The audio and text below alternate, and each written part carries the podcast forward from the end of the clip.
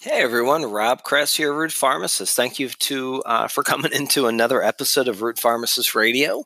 Uh, what is today? Today is November nineteenth, uh, Monday um, 2018, and we are here in Michigan. And when you hit this time of year in Michigan, we call it Michigan Gray. If you remember the uh, what was it, one of the Warner Brothers, the little frog? I think it was the same name. But you know, the until I really moved to this area, did I understand how real seasonal affective disorder is. And to be honest with you, all my life um, I've pretty much lived in a northern climate. Uh, never really had, never really lived in a southern climate to have year-round sunshine. Uh, grew up around the Philadelphia area, um, and that area where you might get some warm days in the middle of winter, you certainly get a lot of cloudy days.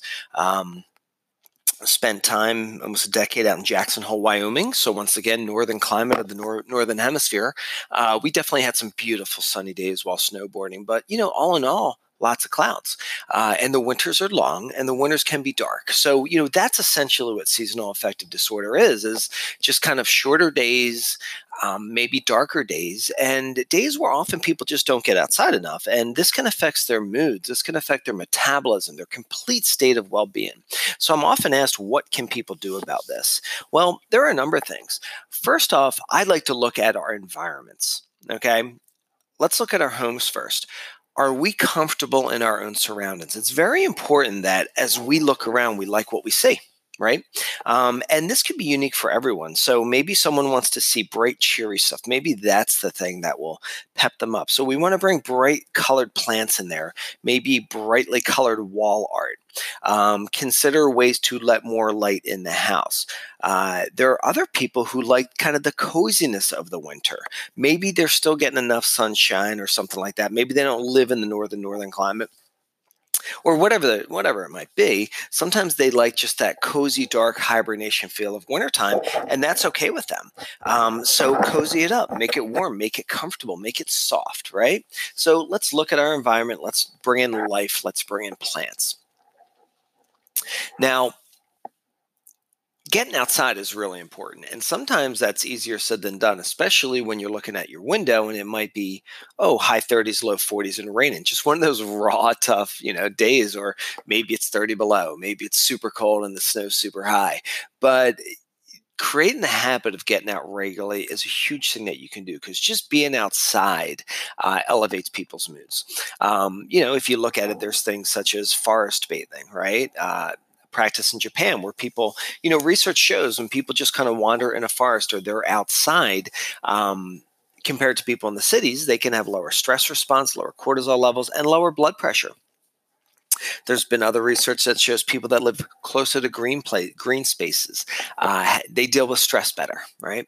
So all these things play a role, and just getting outside and getting into nature is a really big thing that we can do. And it could be a simple walk. Um, if you do have snow around, you could be snowshoeing, um, but it needs just to be. You need to move regularly. You don't want to be stationary, even if you're in your house please get up often. Please move a lot because that will affect your well being. That will affect inflammation, um, a number of things. Uh, let's see. Well, what can we bring in our house? What what physical things we could do? Sun lamps. They've shown a benefit. We can do that. Um, tannin beds, if it's appropriate for the health of the individual. We certainly want to optimize our vitamin D levels. Uh, and what I mean by optimize, it's not just take vitamin D it's basically get your blood levels read. Look to be between 60 and 80 nanograms per milliliter. Adjust your doses for that. Vitamin D, they call the sunshine vitamin because it is synthesized when sunshine hits our skin and cholesterol. Now, here's a caveat to it to keep a consistent level, you need to live in a UV index of three or above year round, uh, getting in the sunshine on a regular basis for, say, 10 to 20 minutes a day. And this is unobstructed sun no clouds, no buildings, no sunscreen, no smog, no pollution, no clothes. So sometimes that's just easier. Once again, easier said than done. So I am a big fan of D. Um, B vitamins, absolutely, as well as fish oil, some of my favorites always want to create and have something to look forward to, even if it's months away, a little trip to get out of town, seeing a family member, doing something fun. Maybe it's a road trip, a day trip, a state, you know, a staycation. Maybe in your own little town, there's a nice little uh, boutique hotel and spa. Plan on going there or get out to warmer places. You know, a lot of times uh, flights these days can be cheap and you can get somewhere that's warmer.